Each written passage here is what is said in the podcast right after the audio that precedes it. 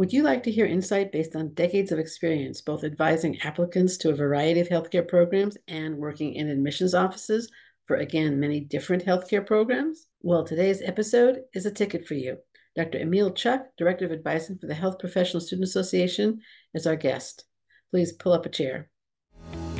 Welcome to Admission Straight Talk, the podcast dedicated to graduate admissions and helping you approach the application process thoughtfully and successfully. Your host is Accepted's founder and world renowned admissions guru, Linda Abraham. At Accepted, our mission is to get you to that unforgettable moment when you read your acceptance email and shout, Yes, I'm in! Confident you'll be attending the perfect program to help you launch the career of your dreams. Welcome to the 561st episode of Admission Straight Talk. Thanks for joining me. Do you know how to get accepted to medical school? Accepted does, and we share that knowledge and insight in our free guide, Med School Admissions What You Need to Know to Get Accepted. Download your free copy at accepted.com slash 561 download. Again, that's accepted.com slash 561 download. Now, I'm thrilled to introduce our guest, Dr. Emil Chuck. He is today the Director of Advising Services for the Health Professional Student Association, which, among other services and assets, hosts the Student Doctor Network, a major resource for applicants to and students in the healthcare fields. Dr. Chuck earned his Bachelor's of Science in Engineering and Biomedical Engineering from Duke University and his PhD in cell biology from Case Western Reserve University. He began his career in research, but then moved into higher ed administration and admissions, serving at different times over the last 20 plus years as a student advisor and test prep teacher for Kaplan Test Prep, and then founding health profession student advisor for five years at George Mason University, director of admissions at Case Western School of Dental Medicine, admissions consultant for the ADEA, director of admissions and recruitment at Rosalind Franklin University, and for the last two years as director of advising services at the Health Professional Student Association, or HPSA. On SDN's forum, he is known as the prolific, helpful, and extremely knowledgeable Dr. Smile 12. In addition, he has also served in numerous volunteer roles for professional organizations. Dr. Chuck, welcome to Admission Straight Talk. Linda, it's a great pleasure to be part of your podcast, and thank you for so much for inviting me. You're very welcome. All right. So, can you tell us a little bit about yourself? Let's just start with some really easy questions. Your background, where you grew up. How on earth did you get interested in admissions from biomedical engineering?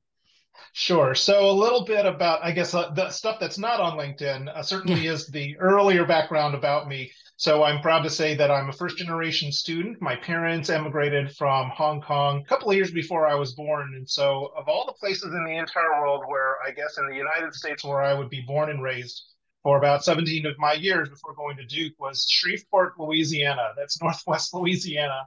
Yeah. Um, not anywhere near New Orleans, to just let make sure people know. And uh, basically, I grew up in a you know in that city, uh, that little small town in Northwest Louisiana, and now apparently the home district to our current Speaker of the House. Uh, you know, for all for not that that's it's it's, it's something just uh, it's a little bit of a trivia note. I don't know him. So I know we had, we had another guest from Shreveport, Louisiana, and I'm trying to remember his name. He was a fantastic guest, really interesting story. He became a, an orthopedic spinal surgeon. Mm-hmm. And he had, he had just an, I mean, of course, I'm blanking on his name right now. But anyways, go ahead. yes. So Shreveport, Shreveport okay. has two has two fantastic people who grew up there. Okay. All right. So so that's at least one of the little, I guess it's an important fact, but a little known fact in terms of you know how I, it sort of shaped my, um, I guess, my worldview one way or another. Uh, obviously, at the period of time when I was growing up, I was involved in a lot of, I guess, research pro- type projects and did science fairs, was involved in medical research at the medical school over there, at LSU Shreveport, um, before moving on to ultimately apply to all the various, you know, schools that I tried to for undergrad and ultimately wound up at Duke. So biomedical engineering wound up being the field that I was really most interested in. And had I kind of gotten an idea ahead of time how really tough it was to do biomedical engineering and want to become a physician or become a doctor, um, I would have probably thought a little bit you know, a little had a little bit more of a pause before going. But I think in retrospect, it really fit who I was at the time. I was much more of a math, science, problem solver, solver type person, and knowing very well, you know, some of my my strengths at that time. Memorization is really not one of the things that I did very well in. So biology courses weren't so great compared to my math, science, and engineering courses. So uh, it was to no surprise of mine that obviously I didn't get into medical school, but I did get a lot of background in biomedical research, uh, including the fact that during the summers when I was at Duke, I would be spending my summer uh, doing research at the National Institutes of Health. So there's a great summer research program there if you happen to be even a high school student, a community college student, as well as an undergrad and obviously now post-bac programs and so forth. They have a very robust program for people who are really interested in research to spend time there. So that's where I really learned a lot more about being a quote physician scientist. I, I, now I know we'll probably date ourselves a little bit here. This was still sort of at the the cusp of the dawn of the internet. There really wasn't much known about applying MD PhD. So I was fortunate enough that they did have some programming at the time where they featured MDs and MD PhDs doing research. And so I kind of got in my mind the idea that I should apply to medical school so I can do research like they do at NIH. And no one really sort of steered me as much as I probably should have to really consider the true, just straight up PhD application. And so a lot of things have, you know, as I said, I, have learned a lot since then, and I do reflect a little bit more on my own personal journey on uh, getting into medical school on the PhD side. Now, as a PhD student, I wound up working as in a research project with in biomedical engineering but working in the Department of Pediatrics and Pediatric Cardiology at Rainbow Babies and Children's Hospital in uh, Cleveland at uh, University Hospitals of Cleveland. And I basically wound up going to grand rounds. I would be talking to residents. I would be going to seven o'clock, you know, grand rounds in the mornings as if I were a resident. And so I really got a sense, you know, sort of skip the med school side and just kind of got a sense of what clinical training was all about. So I think that kind of satisfied my itch for wanting to go to medical school. Uh, and I didn't have to pay med school tuition at the time in order to learn what I wound up learning. So I have a lot of that insight into doing clinical research as a scientist, as a med- as an MD in medical residence, and so forth. So after doing a stint in biomedical research, wanting to become a faculty member, things didn't quite you know didn't go in that direction i wound up really gravitating towards uh, doing more in in education especially as a professor so my position at george mason university allowed me to also teach. So i would teach introductory biology. I would do a lot of the administrative things regarding setting up an advising system and so forth from there. And it really that period of time those five years was really seminal in giving me more insight into you know what a university does to really shape students to be prepared for various health professional fields. And, and i think that's something that i think gave me much more insight as you know as i look at applications when i went to admissions and i would look and visit campuses i, I have a certain lens when i look at campuses that's probably a little bit different from many other people when they visit um, can you, can you tell us a little bit about it admissions recruiters well, a lot of things that I can tell you certainly is understanding the student support side. Uh, what's available for students when it comes to the the support system that they have with learning services, with cultural services, commuter student support, a lot of support for veterans, those sorts of things that you know aren't really obvious when you look at an application. But if you really start digging deep and see certain patterns in terms of this person's a commuter student, here's and this sort of restricts them from participating in certain clubs, you kind of get a little bit more of a sense of what the advising support exists and what exists for those for those individuals who are not your traditional you know traditional students. And i think that gave me a little bit more of a broader view when it looks and when i look at applications and sort of the diverse ways that people get into the journey to become a health professional. As i said i i know i can i can certainly commiserate with the various uh, uh, pre-health advisors and the uh, supervising staff, the DEI, the diversity, uh, diversity and student affairs individuals, I can get a bit of a better sense of what some of the challenges that they are facing and how that could be reflected on the way that students perceive themselves or they seek help when it comes to the writing center for essays or for interview help they go to the career center and, and those sorts of things. So just really trying to get a sense of the pulse of the school what the culture is like at that campus and once you have that, if you have that filter, which, you know, if you visit all these campuses, you can also carry that filter with you as you look at the various programs, you know, med school, dental school, or whatever else have you. So those filters are what I carry with me, especially when I go and I do a lot of the advising online um, with SDN over the years. So uh, that's, I guess, a lot of other interested little things. And, and I guess in ask, answering the question how I got interested in admissions, I think overall workforce issues have been something that have been part of me even in my research days. So the issues when it comes to diversifying the healthcare workforce are very similar to why aren't we diversifying science fields in general? Why aren't we getting more diverse people going into research and uh, becoming faculty members and so forth? So a lot of the same questions really wind up resonating over and over again. So my interest in admissions is that it's a you know at least med school admissions there's a little bit more of a more formal structure compared to grad school admissions and so i just sort of stumbled into doing med school admissions because I had to do it before when I was a med stu- when I was a pre med student. So right. th- there were a lot of things that um, you know I was able to identify with. I knew how challenging the science material was. I knew what courses, how rigorous they were. So it kind of everything sort of fit together very nicely in that it's something that's an extra on top of things that I would know how to teach. So uh, admissions wound up being something that people really recognized, and um, I wound up being very good at it. I felt so. you are. You definitely are. So, so you're now the the director of advising for the Health Professional Student Association, or HPSA, to make it a little bit less of a mouthful. And how does it benefit people interested in careers in the health professions?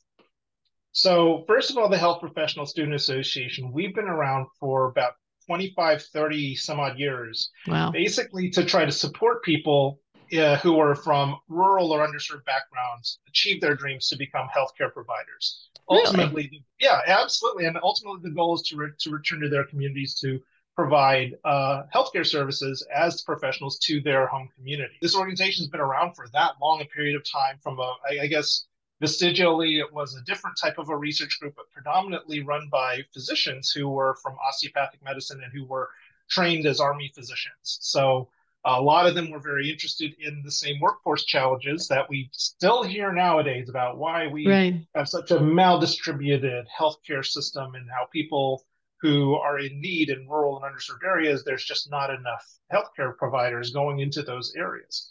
Um, so they wrote some papers way back then. So there's a history of some sort of white paper research that this organization has had. And, you know, back about 25 years ago, pretty much the dawn of the internet at that time, uh, they saw that an online forum, an online community may be something that can help facilitate people who are in need of mentors or need of role models to communicate with them. We're glad to say that after 25 years, it still happens. A lot of people who are who are students way back when, 10, 15 years ago, are now you know attendings and residents and in in hopefully in good shape in their careers, uh, you know, 10 plus years later. And uh, it winds up being really nice to see them being able to contribute back to the next generation or generations of uh, incoming uh, healthcare providers. And uh, I think that's one of the great legacies that the HPSA is trying to build upon. And so, how I think it benefits people who are in, in these careers is to realize that there are people who are in this community who are willing to help support you. And I think that type of network where we can give more frank advice, you know, much more, I get, and I hope professional sounding advice on the forums. I think is one place where I think we can build a community that can last, you know, obviously at least a decade or so. Uh, and that's well, it's done more than that already. Yeah, it's definitely. Well beyond so, a decade. So, yeah. so at, at least um, that that's at least one of the things that I think is a great legacy that uh, we're trying to build upon with more resources and uh, more more tools that uh, can help individuals who can't afford, you know, you know, much you know more like admissions consulting services and charges and um, you know at least try to help people who don't have those types of means get to where they would like to be. All right. Now, there's HPSA and there's Student Doctor Network or SDN. What's the? I mean, obviously SDN is an online place and HPSA is an association, but like is how would you distinguish their purposes or do they have the same purpose and simply a different venue online offline sure sure and that's something that i know we're developing a little bit more in terms of brand identity and recognition so HIPSA obviously supports and is the is, and supports and nurtures the Student Doctor Network, which comprises not just the forums but also a lot resources. of these free donor supported resources. So things like our pre med planner. Um, we recently have a, an activity finder. We have uh, our 100 day 100 day MCAT planner we also have the our archive of articles that we've had for about wow, about 20 years or so, I think. Um, so we really try to provide sort of like as a you know SDN is kind of a media outlet uh, okay. in terms of a, a forum, a, a, community town hall, but an opportunity for people who really are interested to use us as a resource. Obviously, a little bit earlier in the pre-internet days, there were also booklets to help to tell people and help people know what you need to do to apply to med school, optometry school, vet school, and so forth. Um, before the days that finally those professional societies decided to build their own websites and material to do the same thing. So SDN is kind of a media outlet of HIPSA, and HIPSA I think is much more of I guess we're looking we're, we seek partnerships and we seek projects uh, to try to also help support you know, whether directly SDN or to also support the overall mission to help people from underserved or rural backgrounds or you know, underprivileged backgrounds to get more insight and get more support so they can enter a health professional field and also be retained within and, and uh, succeed in the health professional field as well, certainly in the earlier stages for sure.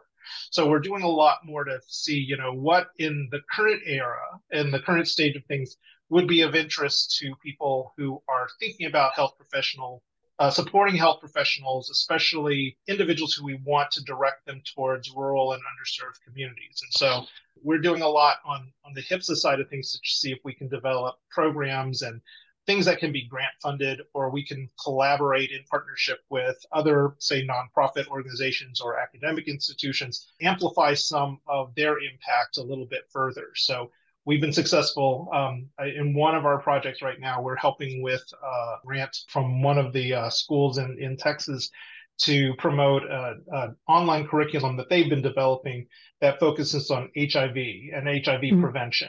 And so um, we are in the process of really trying to help them and support them in trying in in promoting this toolkit, not just to obviously academic institutions, but also to students and get more student sure. voices and resident voices to be part of that process. Makes sense. Oh, sounds good. What are some of your favorite resources, either on SDN or within HIPSA? Sure. So, well, I will be proud to basically promote my resources that I've developed over the last years too. Um, so, I mean, there's plenty of really fantastic resources that people go to for SDN um, a lot of times. But I think one of the things that we're trying to do with, that I, I have it under both HPSA and SDN, but a little bit more of a HIPSA project, is to develop basically an online resource to really help students with their applications. And I know we'll talk a little bit about application advice later on, but I, many schools nowadays have like sort of what I call the bread and butter pre-med 101 type course, which is, you know, things that you need to do to have a really good, strong application regarding your experiences, your grades, and how to write a personal statement and so forth it, there are certain bits and pieces of that that exist online in SDN, either in the forums or in articles. So I didn't necessarily want to recapitulate all of that material. Instead, as you kind of hear nowadays, there's so much more of a focus on, you know, mission-driven admissions and holistic review that I don't know if there's really as much of a very good toolkit for people to navigate that. And I and I'm not just limiting it just to applicants, but also people in admissions and people who are advisors. You know, what is exactly does that mean? Um, and we could go into that a lot more too. So the Becoming a Student Doctor curriculum that I, have developed is a curated resource, uh, basically mostly open source material that, depending on who the audience is of this course, really addresses some of the big key issues that are facing that's facing health education in general as it pertains to competencies, as it pertains to DEI, diversity and inclusion and belonging, as it pertains to you know upcoming challenges that are going to face the community and, and the world in general, as well as healthcare.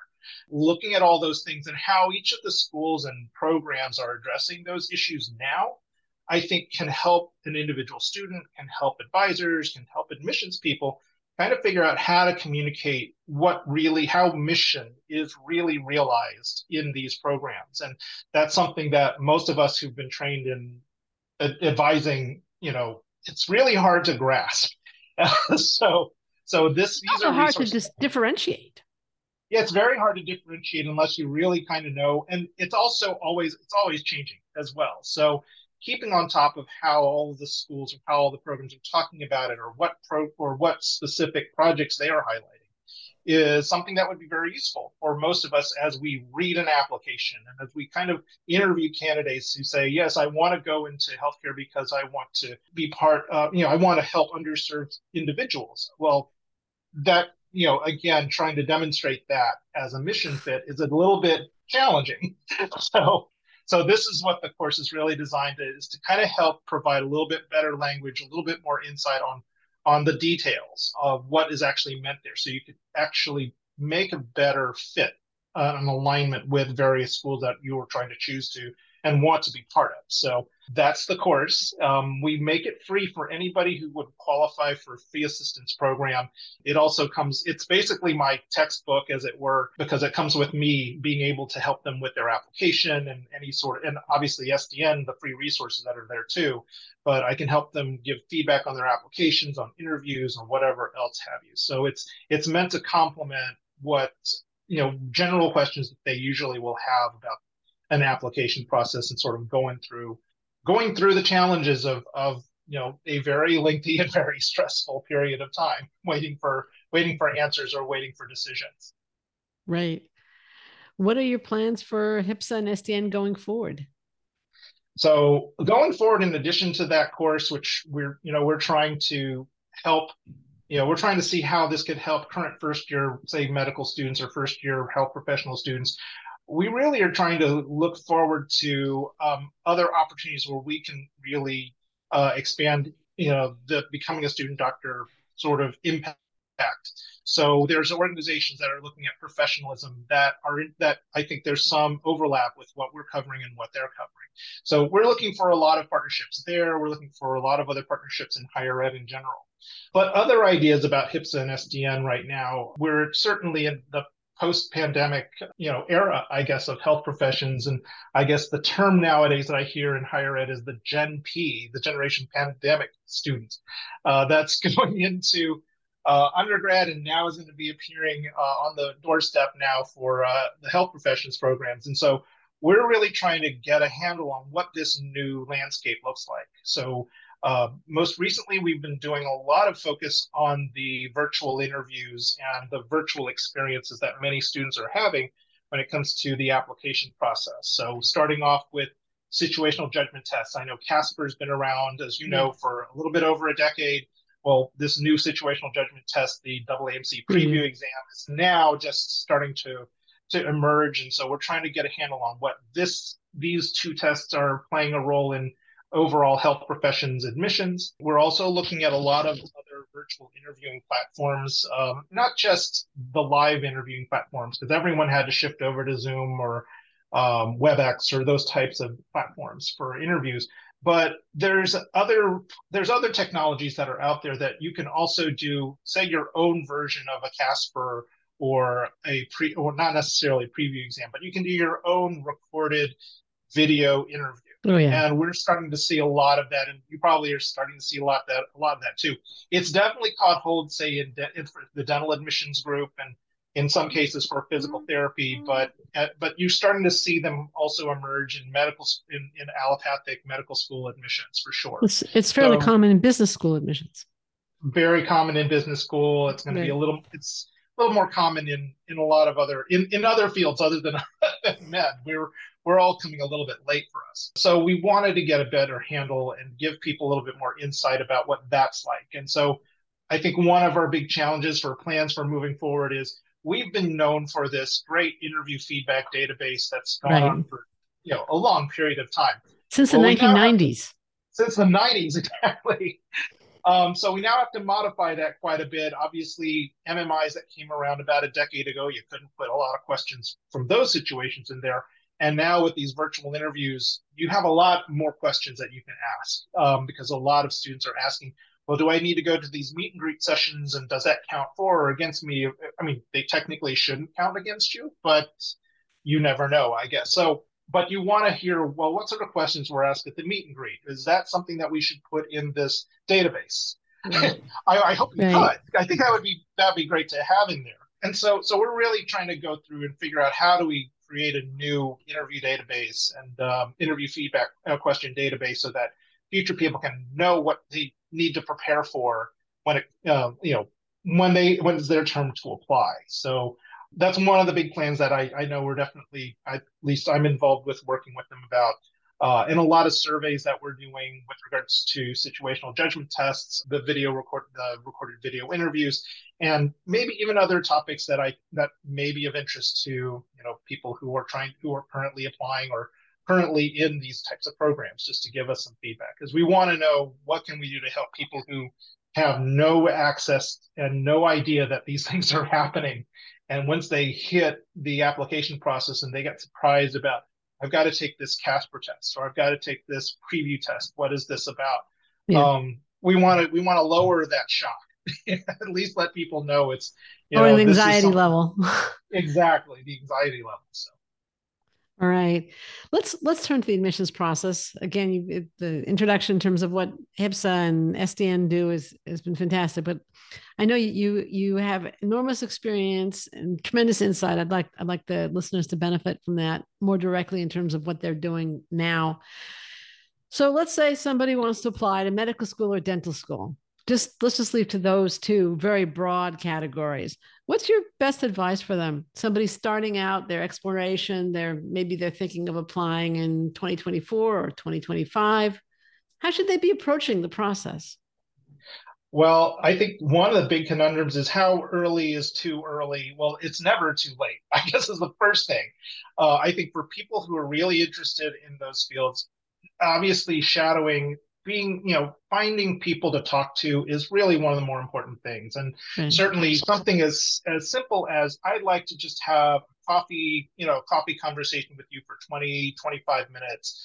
Tell me about your career. You know those those sorts of networking I think those exist, and, and the, those should still exist out there, and nothing beats that. Certainly, we have a lot of articles on SDN, and certainly online, and you've written many that are profiles of, of various professionals, and so even reading some of those can get a little bit of a better idea. But I think, in short, the first major thing that I would always tell people to to understand is that all of these professions really rely on a network of mentoring and a community.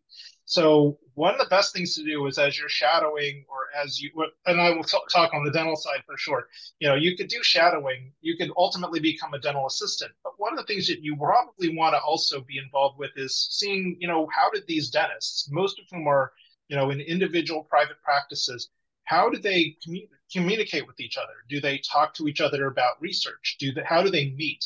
Because um, they're not in a hospital setting in the same way that you probably could you know you could see a neurology department and so forth. So so there's a network. So the networking that exists among dentists is, and also for physicians you know go to those conferences. Uh, for dentists they have journal clubs of their own that they all convene and they will talk about research and they'll they'll do all of that under the auspices of their own dental societies locally or statewide or something. So i think one of the i think one of the underappreciated pieces of networking that exist out there that I would always push is going to these these local um, professional organization meetings.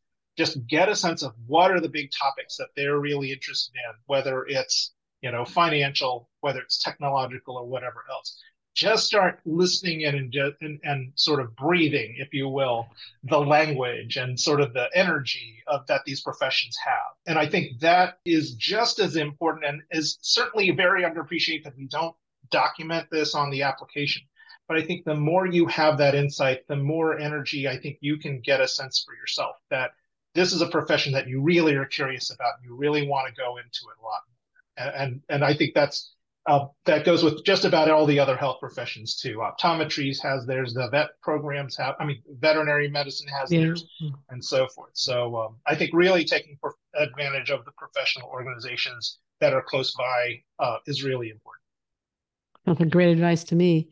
Um, my my eldest grandson is 19. He's trying to figure out what he wants to do with himself and he was recently talking to to me and i said and he, he doesn't know what he wants to do um, and i was saying well you know if you were my client i would be advising you to set up coffee chats well take people to lunch people who are doing things that think might be appealing to you, maybe that you don't even think might be appealing to them. Find out what their day is like, find out what they do, what they like, what they dislike, what's useful preparation for the field. Or as you say, what is the language of the field? What are the, the topics of interest? The the you know the frustrations, the the good things, you know, um, all fields have them. So for, and the best way to learn about it is from people in the trenches. Yeah. Yeah. And uh, one of the things that I, I mean, I don't have kids, especially, you know, kids around your son's age. Um, I know there's a lot of reliance on like you know social media and specifically it's my grandson not my son it's like my oh my your grandson your grandson my grandson thank you sorry i see stand corrected but certainly you know many many students in their like teens to mid 20s you know many of them are relying on like the short film videos so the tiktoks the instagrams and um, I don't know whether this so-called age of the influencer is a little bit overblown for this this um, particular generation. But um, I, I, just tell people that you know don't just rely on those images that you see from those short films. I mean, I think even many of us know that a lot of those videos tend to probably be way too optimistic in terms of you know showing what they want to show you and they don't really tell you other sort of things that maybe you really need to know and understand. Um, so, I mean, you, I, I, I know there's many dentist offices out there that are doing their own small little TikTok videos, just and me- medical students and dental students that are doing short videos, even those run by admissions offices that will give their Instagram account and let other students take over it for a day or two. Um, but just be aware that that's a great Im- image. It's meant to be uplifting. It's meant to encourage you and give you confidence. But nothing beats a good sit down. And I agree. Nothing beats a good sit down coffee conversation that hopefully leads to a shadowing opportunity that leads to you know a lot of other other neat opportunities. You really get to see all facets of the career um, right. and not just sort of the highlights. So you can't have a dialogue with a video. Right. yeah so now you did a lot of research in the in the earlier parts of your career one of the more common questions on sdn i think is do i need research do i have enough research do they need research to apply to medical school mddo programs and if they do why they're planning to be so, clinicians yeah so so first of all, I will admit my bias during my period of time as a, it, I mean, I have my PhD, of course, and during my period of time at George Mason, obviously, I, I, actually spent a year of time working as an under as an interim director of undergraduate research. So okay. I want to be a big proponent of research in general, especially as it comes to the fact that you're going to apply what you're learning. And in medicine, in dentistry, in professional fields, it's not just as important for you to have the foundational textbook knowledge, but you have to know how to apply what you learned in situations that are warranted in terms of you you know looking at things certainly with regards to academic competencies being academically curious means understanding that you don't have all the answers. How do you find the answers? How can you get to create new knowledge? And you know there's a lot of value in that. And that's why you get you know masters and phds and especially phds and doctorates. It's sort of the pursuit of you know creating new knowledge and looking for things and looking for patterns that are germane. So i, say this very nicely in that it's it's a conflict to hear a lot especially uh, of health professionals who will say you know really research isn't that highly valued in the application review. Even though you see on the MSAR like 80 plus percent of people that go into your school have research, but you don't really value that as much as when it comes to you know getting into medical school. I, I warn people a little bit in that one of the things that's happened in undergraduate education is we want to have more people become more creative to look at research as an outcome of their degree and so when I see that there's 80% of applicants or whatever that have research, I just, I, from my standpoint, it's a result of the fact that you got a bachelor's degree and we've been encouraging you to do some level of research, whether it's a capstone project, a fide research project, or whatever else. And that has value when it comes to at least telling people that you have a good understanding of what it, that what you're learning is not finite in the health professions fields and that you're going to be learning how to read and you know infer from research papers that might inform you about what treatments are appropriate or inappropriate. So mm-hmm. there's a that's where research is very important and not that you've been on papers and not that you've published a whole ton or that you've gone to conferences so much not not to me on terms of just looking at you as a bona fide health professional applicant all of those are very important to me nevertheless. But i think the real value is if you think about it just strictly as competencies and what are the things that are going to be important to you in a health professional learning environment that's what's going to happen to you. You're going to have to learn you know what a systematic review is and what's involved in that. Well someone if you beca- if you go into medical school or various programs you might be involved in crafting up one of these systematic reviews. So I, I kind of warn people ahead of time that unless you're very specifically geared towards doing what I want to do, which is I want to be in a research lab where I want to do this, this, this, and that. I want to be involved with these molecular technologies to address this type of a problem or challenge in, in health, uh, autoimmune disease, or whatever else like that. Then, then, then that there's a different conversation that you can have. Yeah, but, no, that is a very different conversation. Yeah, for most people, research is important, but not to the depths that you know those types of other outcomes. Right. Do you feel that that research, let's say, helps in terms of reading research articles that medical, you know, doctors are expected to read, or in terms of developing critical thinking uh, abilities?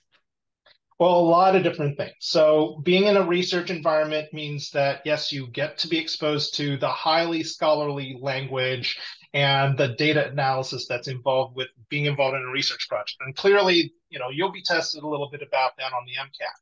Also, most research projects, you're not doing it by yourself. So, you're going to be learning how to work with other people. So, there's a teamwork environment, there's a communication skills environment that you're going to be developing. And, you know, when you're working with people who are you know have more seniority than you you might be working with a master's student or a postdoc or uh, you know as well as a pi understanding that that that culture of being an academic research is also an important piece too.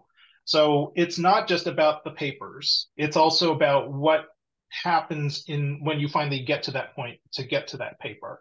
And so many other things that you can benefit from again on in terms of pre-professional competencies. Being involved in research you know, quote unquote, really helps you along those lines too. That's the important part about being involved because you're applying your work, you're communicating new knowledge, you have opportunities hopefully to present to other people. Maybe you have opportunities to get a small little research grant either for yourself or for your lab. And and again, you have teamwork also happens as well too. So um, and I will also say, even for dentists, for those who are the aspiring dentists, depending on the lab, you also have, you know, you may have fine manual dexterity where you're doing a lot of things in small spaces under microscopes using tweezers or using whatever else have you. A lot of fine manual dexterity examples I've seen in dental applications come from labs, and I'm like, going, yeah, I'm there for you. I, I know about how hard it is to pipette for hours and hours on end and doing all the micro dissections that you're doing because I did that. So um, so it helps. It helps. You just have to kind of know. All right. You have to connect it to what you want to do ultimately. What are some common mistakes that you see applicants make when you were reviewing applications, either for dental school or for medical school? I think most people don't recognize that when you're talking applications, you know, it's it there always is the question of how do you stand out among the volume of applicants that are there. And whenever I've gone and I've given a talk at various pre-health programs and clubs, I actually turn the question around a little bit more. And that the advice that I want to make sure that the mistakes that I see is people trying to really focus too much on being different and not realizing that you still need to be the same in certain aspects. You still need the bread and butter, you know, grades have to be solid, very solid letters recommendation, all this sort of stuff. The things that you think are going to make you unique aren't really going to make you as unique as you believe. So that's one of the big mistakes that people are like putting all their eggs into the uniqueness basket and sort of not remembering that everything else about you really counts too. The other common mistake that I think applicants overestimate is, you know, when I wind up reading a thousand, two thousand, however many thousands of applications, after a while, you start seeing patterns and you start seeing how people rely on certain templates that they rely on either through friends or what's on the internet or whatever else. Now, I, I grant AI may change things a little bit, but you wind up seeing a lot of people who I don't know who has given them advice on how to write a personal statement, but you will see every variation of every person's advice given out there about how to write a personal statement. And there will be a, a time where it's like, oh, yeah, it's one of those personal statements where this person gives a personal story first. Then they talk, or they start off with the, oh my God, this is a this is an emergency room setting. So, you know, there's noise, noise, noise, noise. And then this is patient, and this is how it took. you see all these patterns. It's just fascinating to see that. And I, I think people uh, understand people think that their personal statement is everything. And it's not. It's the whole, it's the whole package. And so to put back so to holistic admissions.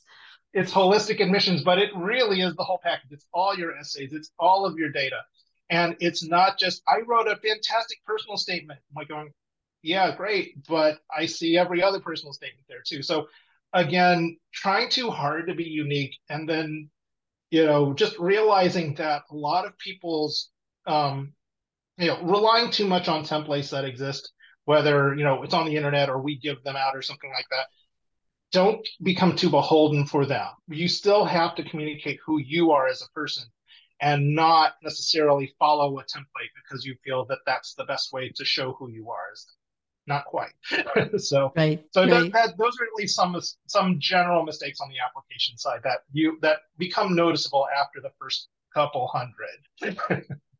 now that we've dealt with the negative and what you can do wrong, let's let's talk about what you can do right. I find your your your comment fascinating about you know if you try so hard to be unique, you might just fail to to fit in. And I have for many years said that you have to fit in and stand out. You have to do both. Mm-hmm. If you want to show you're going to contribute something distinctive, you have to in some way stand out. But you do have to show that you belong. Right. So um, it's it's this kind of balancing act, and and frankly, the best way to stand to stand out is to be authentic. I agree with that, and obviously, I agree with that totally. I, I think that the the language in terms of how you stand out has changed a little bit, and I think part of it is the mission driven element of applications. Mm. I think one of the ways to stand out is to essentially show that you fit their mission, or at least you have a very strong allegiance or alignment with a school or a general a school's general overall mission. So I, I say this, you know, in terms of like, you know, what makes you stand out. Yeah, I see that you are working with homeless communities in a lot of your different activities. And yeah, the activity itself makes you stand out, but the value is showing me that you're lever- that you can leverage and you can make the connection of that experience to something that let's just say our medical school or our university does with regards to helping people who are homeless.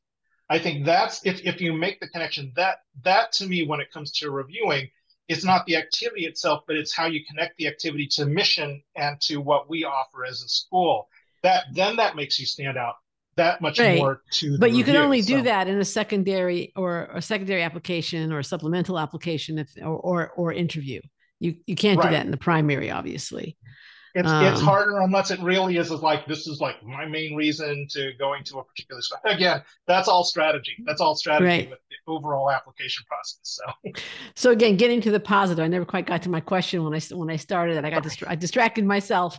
Um, what's your advice for approaching the AMCAS application or, or any of the CAS applications? I mean, we talked about there's there's you know there's the primary they usually have some activities the AMCAS has its most meaningful experiences now there there's a few other essays that are that are coming up uh, in terms of lived experiences. How how would you recommend that an applicant who's a and it's a, it's probably a few months off till the applicants really start sitting down with the primary, but you know how do you just recommend that they approach it? And do you recommend? I saw I saw recently somebody say write the secondaries first, and I'm thinking, well, the secondaries might change. But anyways, what would you recommend? I think one of the things I know you recognize is I'm a little bit.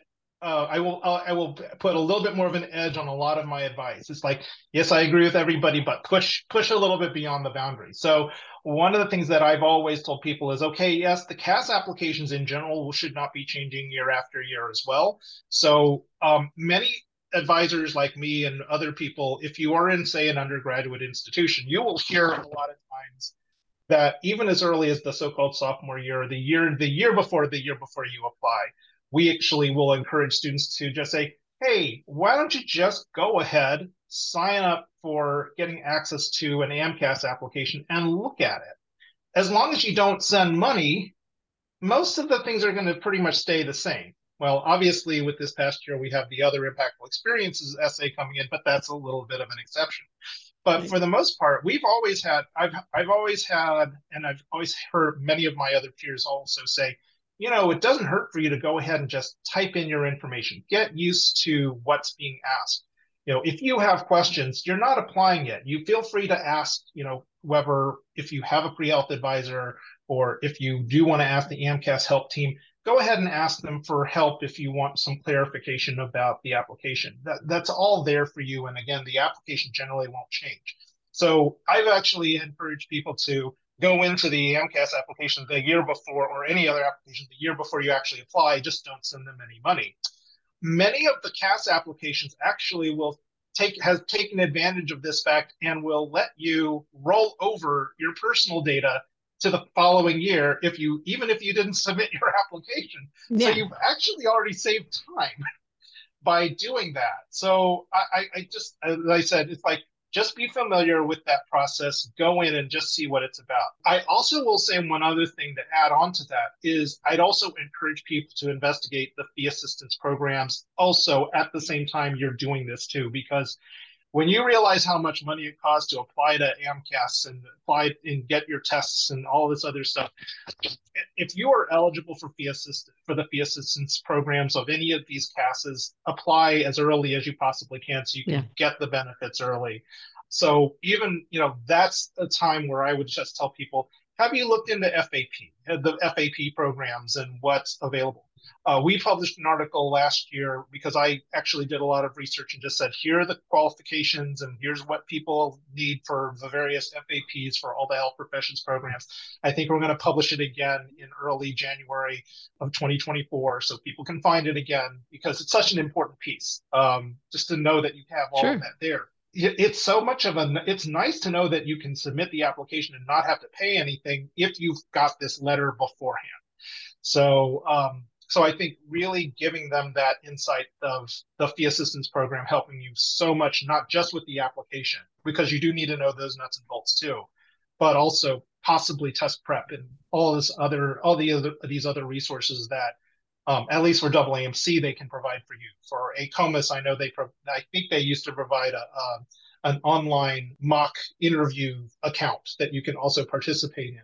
Those sorts of things exist that are out. So that's the the general answer, which is on top of it another answer of how one can really prepare for the application process. Don't overlook, you know, money that you probably could use uh, that people are willing to give you.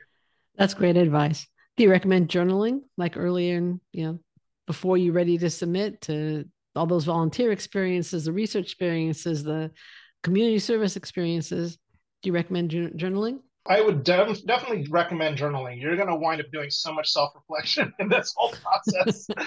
and, and, you're even going to do a whole lot once you're in school, too. Um, I, among the many books that I would also I would have in my reserve library as a pre health advisor that I would encourage students, if you ever wanted to look at stuff that I would encourage you to read, sometimes there are compilations of essays that are written by current medical students that you know are edited. Obviously medical humanities is a big thing but they will edit these essays and they'll publish them so um, and into various books. So you get a chance to read not personal statements per se but you can read all of these essays that are out there about you know how individual students and or residents struggle with certain circumstances when it comes to you know end of life or challenges with regards to communication with patients and so forth. I'm a big proponent of reading a lot of the medical humanism essays. I think the Gold, the Arnold Gold Foundation, I think they just released their 2023 award winners of the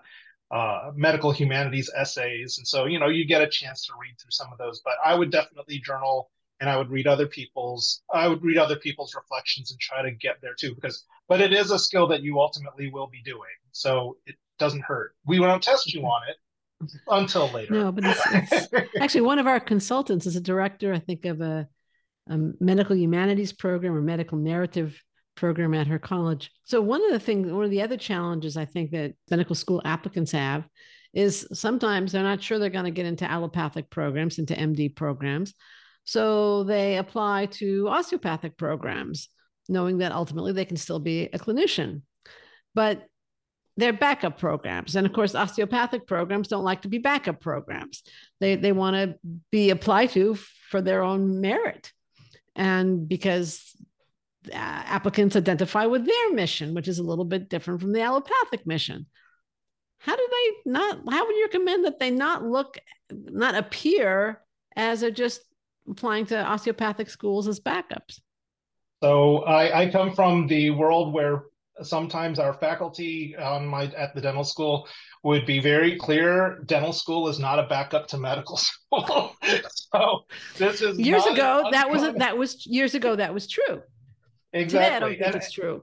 Today and i it's definitely a lot i don't think it's as prevalent for the dental. I also don't think it's as prevalent nowadays for do as well just because you know there's so much that has changed in the most recent in in recent time with regards to promote with more dental schools having opened many more osteopathic positions are available and are more prominent including some that became surgeon general the you know the president's you know physician and so forth like that. So you, will see a lot more um, I think there's, you know, while there's still a little bit more work to be done, there's a lot of work that, again, if you look at the educational like industry and the medical industry, there's a lot of work that's being done to really try to emphasize the equivalence of DOs to MDs. So I know there's still vestiges of people who think that applying DO is kind of the backup, and you know their their metrics are a lot lower. So you know you it, it's well. First of all, this just dispel this and there's no there is no like safety in medical right. admissions and do right. for sure is not should not be considered the safety but they also have a very remarkable you know are very remarkably mission oriented many of them definitely are and so yeah. just thinking that you didn't get in you know you want to get into you know certain prestigious universities and you're just going to apply do as the backup I think kind of you're, you're shortchanging yourself in real life in, in doing the homework on really focusing on the mission, which again, every school really is focused on.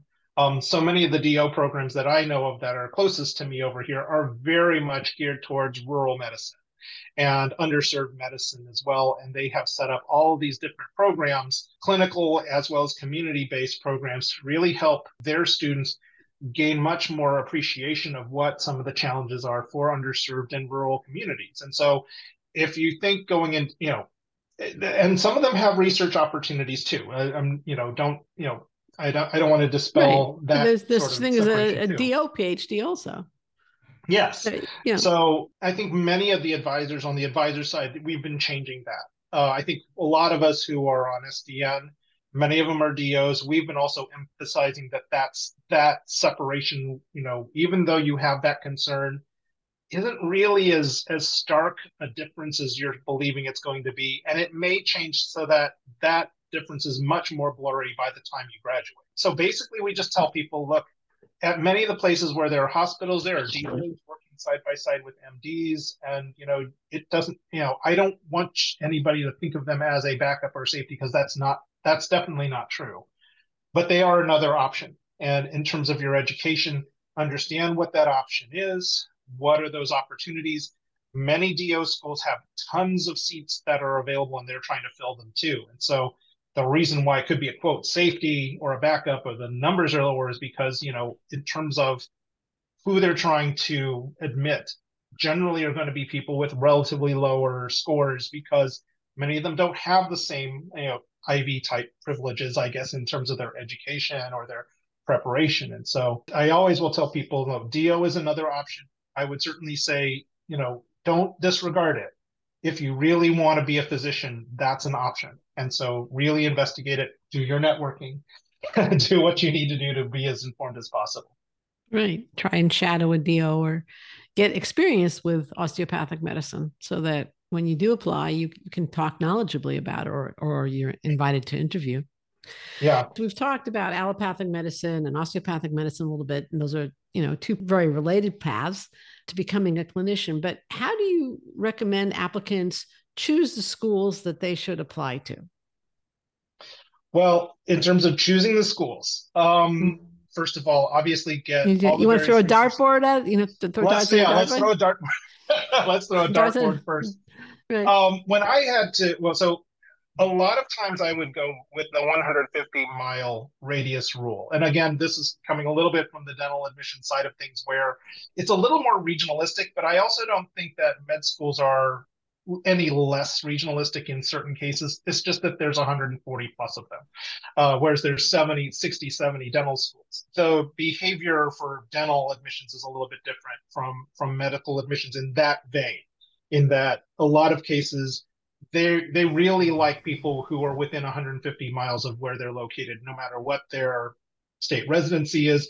There's yeah. very very few that are going to be like I want to be like a national you know a national medical school you know from coast to coast and mm-hmm. I, I think very rarely will you find those schools so certainly in terms of picking schools there's a lot of different things i'm uh, i'm in the camp of of holistic review and mission mission alignment so know what your own mission is and find schools that fit your mission and also understand the statistics. So whatever your home whatever your home area is or whatever your home state is and the surrounding states around it, definitely look at those.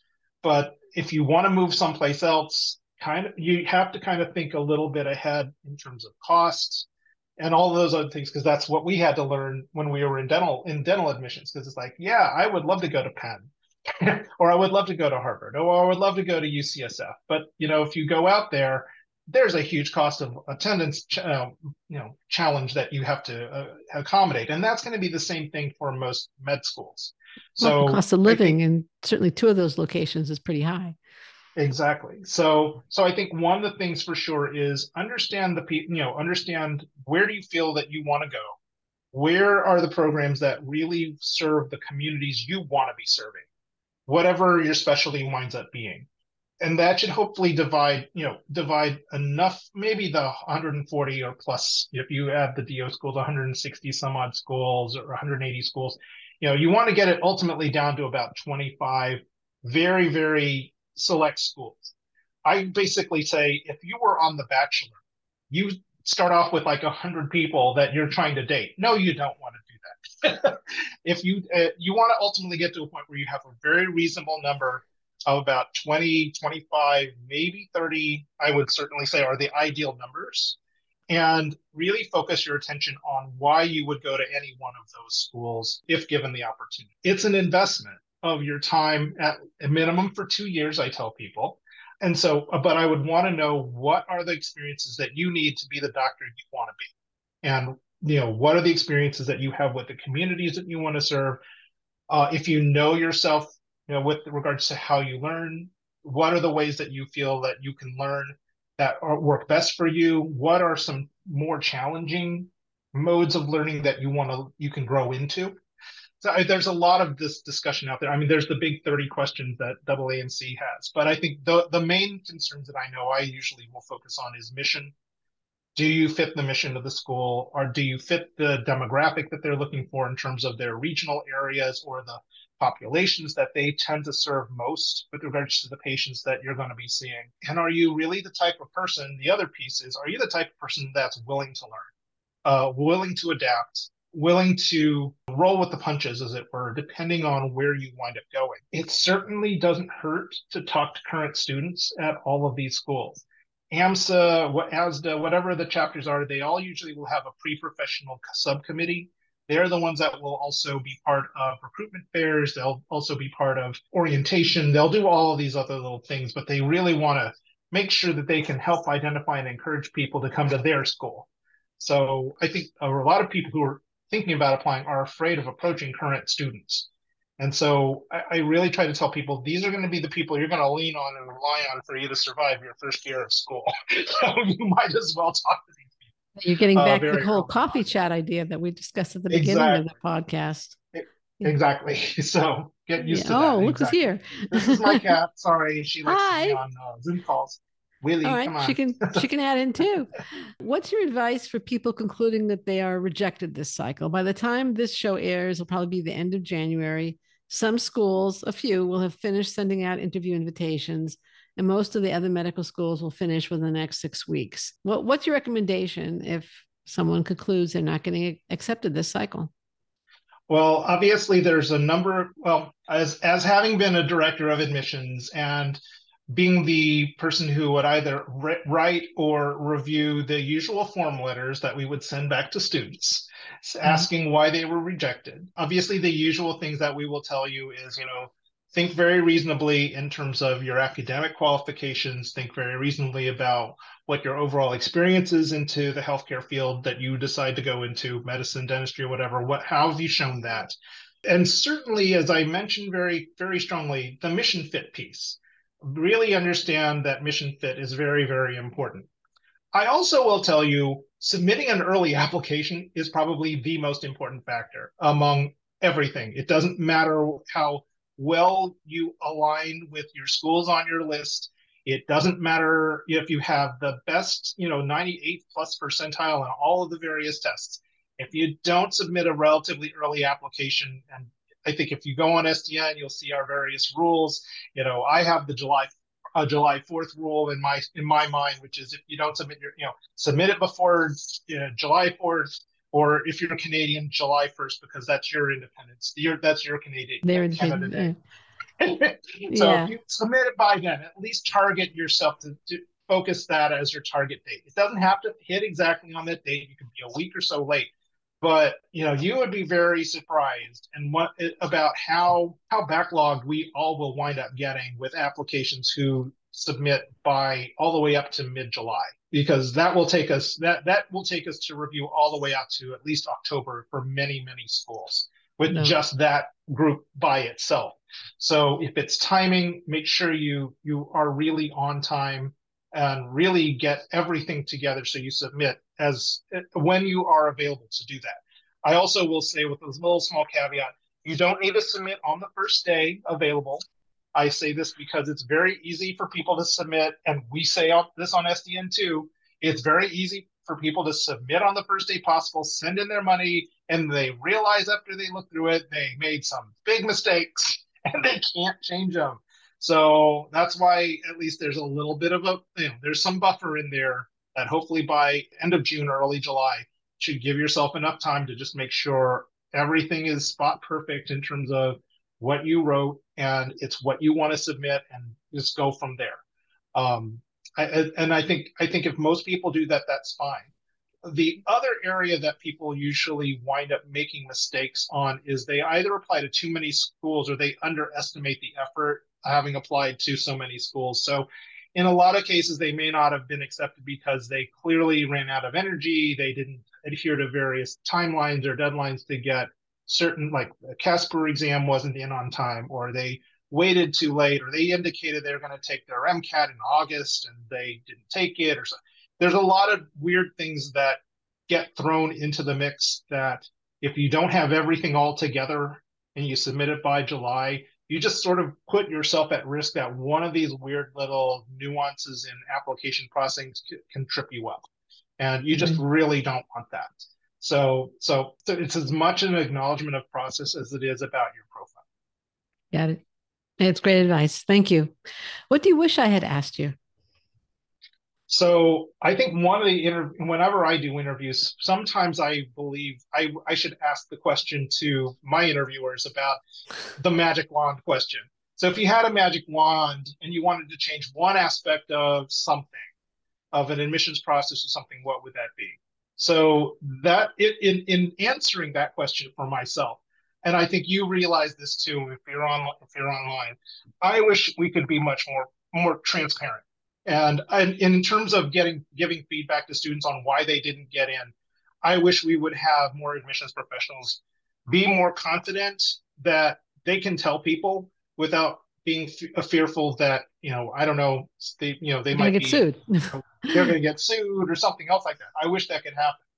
The other thing that I wish I could have a magic wand for, so I'm sorry, I'm going to do it a second second wish, is that I really wish more admissions professionals would you know, sort of swap places with applicants somehow or another in some dream or some sort of weird, you know, movie world. Someone who is a very grizzled old veteran on the admissions committee one day swaps places with a 23 year old applicant and goes through their lived experiences about, you know, as an applicant and some of the challenges that they've had to overcome and so forth like that to really be a little more understanding of some of the of some of the difficulties people really have just so that the admissions screeners and or readers who are the professionals really understand that a lot of times these students are really sacrificing a lot. They are really telling us an immense story that they're only limited by our process. They're only limited by the number of characters that we allow them to to, to write essays. Um, the small snapshot that we get from their letters of recommendation and so forth like that. So I, I, I part of me can kind of wish that for in some cases we would have a way that we could just body swap people in admissions with applicants every once in a while just so that there's a better appreciation for really what what what the applicants are bringing to the table. They work really hard. They work really really hard I'll tell you that mm-hmm. much Right. So, Dr. Chuck, I think we're running out of time. I, I want to thank you very much for joining me for this show. And thanks for sharing your experience and perspective. Where can listeners find out more about HPSA and Student Doctor Network? Well, obviously, if you don't know about Student Doctor Network, we do still have our studentdoctor.net um, uh, web address, and you can certainly feel free to search us on Google and find us there. Our forums are still forums.studentdoctor.net. If you're interested in the Health Professional Student Association, our web address is hipsahpsa.org, O-R-G. And if you're interested in certainly our Becoming a Student Doctor course, whether it's for you individually or for individuals who are aspiring applicants, or even for people who want to bring this to their clubs or you know train pre-health you know ambassadors for their student organizations or whatever else just so that they know a lot more about what it really takes to become a health professional, you know, please check us out on on hipsa.org as well. We have a YouTube site. We have our we have at least Instagram and and Facebook pages. We're not big on TikTok. Sorry, guys. but uh, you should be able to find us. And I think we do have an Instagram page too. But uh, for sure, definitely check us out. And uh, and again, I I'm more than happy to, uh, as I said, um, you know help anybody who has any questions about their application process even as i said not just med school but also dental and a lot of the other health professions. So. Definitely. No i, I know the the volume of advice the quality of advice quantity and quality is extremely impressive that uh, you, you post on student doctor network and the forums. Also some of the articles i've seen that you've written have been have been excellent so we're going to link from the show notes at accepted.com slash 561 to studentdoctor.net as well as to HPSA, uh, Health Professional Students Association. One last question on, on the association. Is it specifically for, for medical school applicants and students interested in serving in underserved communities, whether they're rural or urban, or is it for the larger medical school applicant and student community? Well, we certainly uh, welcome everybody as possible. We just want to make sure we focus especially our resources for individuals who do not know about our resources, who come from underserved or under underprivileged backgrounds, such as rural backgrounds, to know that these are resources that are, are definitely available to you. But certainly the advice is is pretty universal for anyone who's applying to um, certainly medical school and and obviously the advice that we give on the forums is universal to any anyone anyone who's inquiring uh, as a future professional as well. Great. Thank you again, Dr. Chuck. Now, listener, thank you too for tuning in to this, our 561st episode. If you found the show worthwhile, please make sure you don't miss any others. Subscribe through your favorite podcatcher. We have subscribe links at accepted.com slash 561. And reminder, you can download a complimentary copy of Med School Admissions, What You Need to Know to Get Accepted at accepted.com slash 561 download. Again, that's accepted.com slash 561 download. You can grab your copy now. This is Admission Straight Talk produced by Accepted, and I'm your host, Linda Abraham. I'll talk to you again next week.